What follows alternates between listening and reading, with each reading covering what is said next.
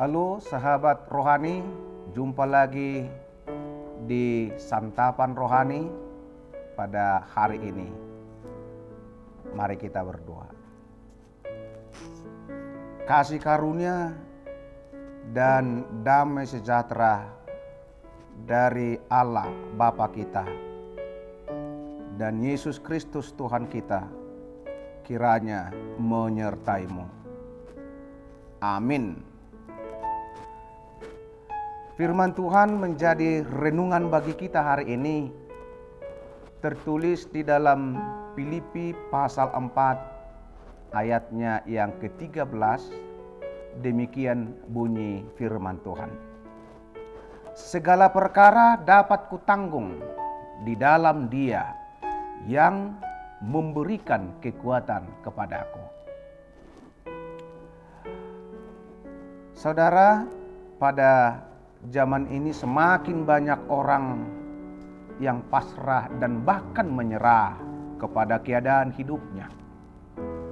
Seolah tidak sanggup berjuang menjalani kehidupan ini. Merasa telah gagal sehingga mampu berbuat nekat. Hari ini Paulus memberikan peneguhan, pengharapan, dan penyemangatan kepada kita yang merasa sudah hampir-hampir menyerah dan putus asa. Paulus mengajarkan bagaimana menghadapi perkara kehidupan ini. Dia berkata, "Segala perkara dapat kutanggung di dalam Dia yang memberikan kekuatan kepadaku." Dengan perkataan ini, Paulus seolah-olah menekankan, "Saya sanggup melakukan dan saya sanggup menghadapi segala sesuatu karena kekuatan yang aku dapat dari Tuhan Yesus Kristus." Apa yang dia maksudkan dengan segala perkara? Yaitu segala bentuk masalah, segala rupa-rupa pergumulan, segala bentuk tantangan dan rintangan, berbagai keadaan dan berbagai situasi kehidupan. Jika kita melihat Paulus adalah orang yang memiliki perjuangan yang sangat keras dan hebat dalam kehidupannya pada saat memberitakan berita Injil. Dia mengalami banyak penderitaan, dicaci, dimaki, difitnah, dikejar-kejar, ditangkap, dan dipenjara. Bahkan dia sakit-sakitan. Namun dia tidak pernah menyerah pada keadaan itu.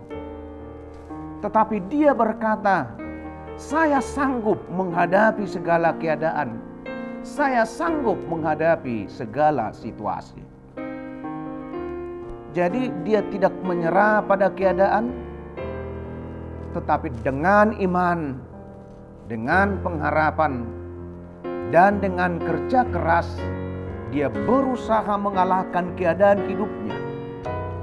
Dia berjuang memberitakan Injil dengan setia, sehingga dia boleh bertahan dan akhirnya boleh sukses dalam penyertaan Tuhan memberitakan Injil. Lalu dari mana kekuatan yang dia miliki? Allah yang menggerakkan dia dengan cara memberi kekuatan kepadanya. Dia mengakui sanggup melakukan pelayanan memberitakan Injil semata-mata karena mendapat bantuan dan sokongan dari Tuhan semata, yaitu Yesus Kristus yang dia beritakan. Dalam 2 Korin 4 ayat 7b dia berkata bahwa kekuatan yang berlimpah-limpah itu berasal dari Allah bukan dari diri kami. Dia mengandalkan Tuhan.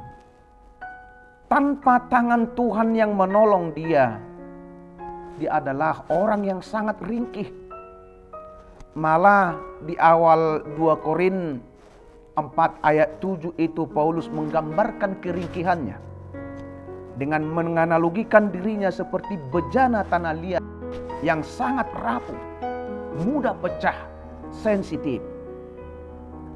Dia sanggup hanya karena ada Tuhan yang menyokongnya.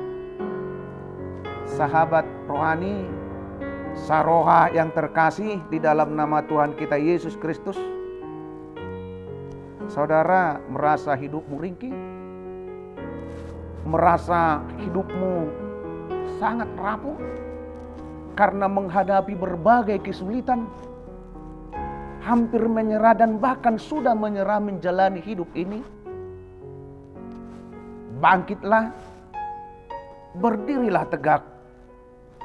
Saudara adalah orangnya Tuhan, miliknya Kristus.